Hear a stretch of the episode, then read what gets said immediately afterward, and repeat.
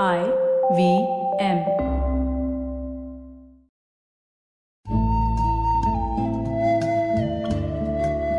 IVM के Hindi travel podcast टेढ़े मेढ़े रास्तों पर आपका स्वागत है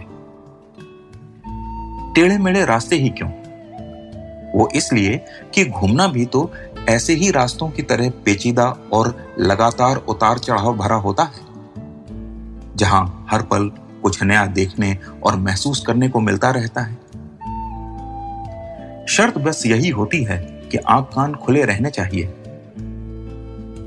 मैं हूँ केशव चतुर्वेदी और मैं आपको ले चलूँगा इस ज़बरदस्त यात्रा पर। और सुनाऊँगा ऐसी मज़ेदार कहानियाँ, शहरों, किलों, महलों, सड़कों और सबसे अहम इंसानों की, जो पिछले 20 साल से ऐसे ही रास्तों पर भटकते हुए मैंने सिर्फ़ आपके लिए इकट्ठा की हैं।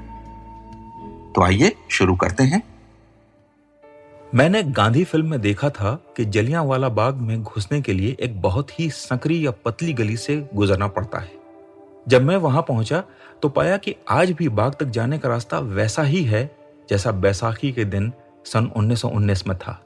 गली इतनी संकरी और साधारण है कि पलक झपकी और आपके कदम आगे बढ़ जाएँगे। नए लोगों को बहुत ध्यान रखना पड़ता है।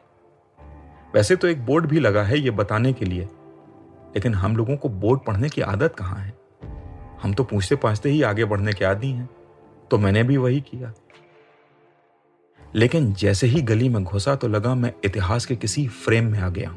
गली के दोनों तरफ़ दीवारों पर आज भी गोलियों के निशान मौजूद हैं। यह वही गोलियाँ हैं जो जनरल डायर ने निहत्ते हिंदुस्तानियों पर चलवाई थीं। 13 अप्रैल 1919 को उस बैसाखी के दिन अंग्रेज़ों की गोलियों से करीब 400 भारतीय शहीद हुए और 1200 घायल हुए। अजीब बात जानते हैं क्या है? उस दिन जैसे ही मैंने अपने हाथ दीवार पर बनी गोलियों के निशानों पर लगाए तो दिल भर आया। मन के सामने एक बार फिर गांधी फ़िल्म का वो दृश्य उभर आया जहाँ डायर के सैनिक अंधाधुंध गोलियाँ चला रहे थे और लोग घायल होकर गिर रहे थे। या जान गंवा कर गिर रहे थे। खैर, उस गली को पार करके मैं जलियांवाला बाग के अंदर घुसा। यह बाग अब पूरी तरह बदल चुका है। सौ साल पहले की तस्वीरें जो यहाँ के संग्रहालय में रखी हैं, उन्हें देखकर तो लगता है तब यह बाग कम मैदान ज़्यादा था। अब तो यहाँ काफ़ी पेड़ लगा दिए गए हैं। एक स्मारक भी बनवा दिया गया है। जिस कुएँ में लोग कूदे थे अपनी जान बचाने के लिए, उसके ऊपर एक छतरी बनवाकर उसे ढक दिया गया है। बाग के अंदर सौ साल पहले हुए उस निर्मम हत्याकांड की लगभग सारी यादें धूमिल हो गई हैं।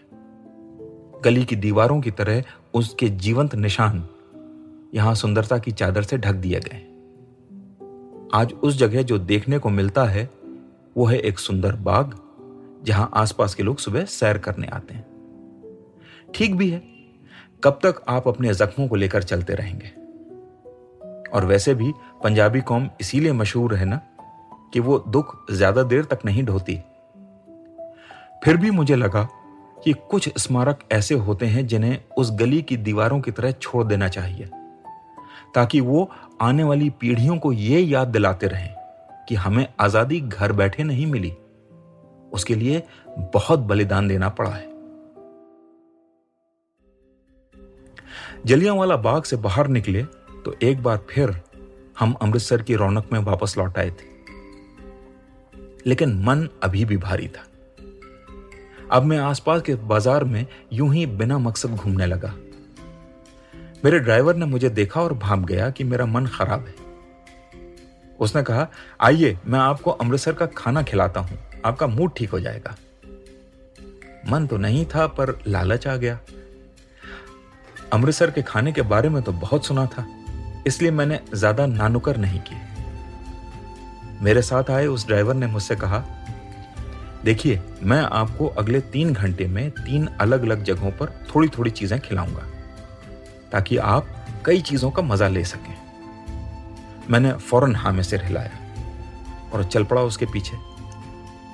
अगले तीन घंटों में मैंने छोले कुलचे खाए, फिर सरसों का साग और मक्के की रोटी खाई, लस्सी पी पेट भर गया था, लेकिन मन नहीं भरा था। हर चीज़ लाजवाब थी। यही खाना मैंने दिल्ली में भी खाया और चंडीगढ़ में भी।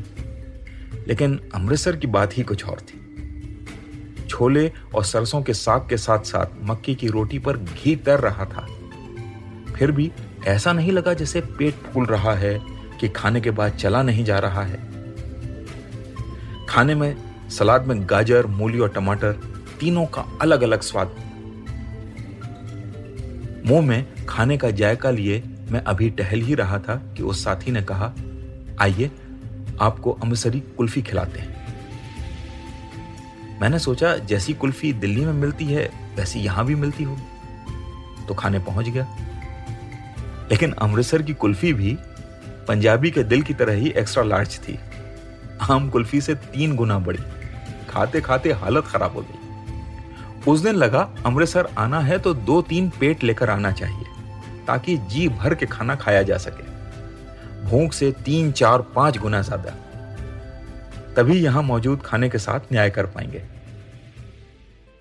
तो आज टेढ़े मेढ़े रास्तों का सफ़र इसी मील के पत्थर पर खत्म होता है। अगली कड़ी में किस्सों के एक नए मोड़ पर मिलेंगे और फिर एक नई मील के पत्थर तक साथ चलेंगे।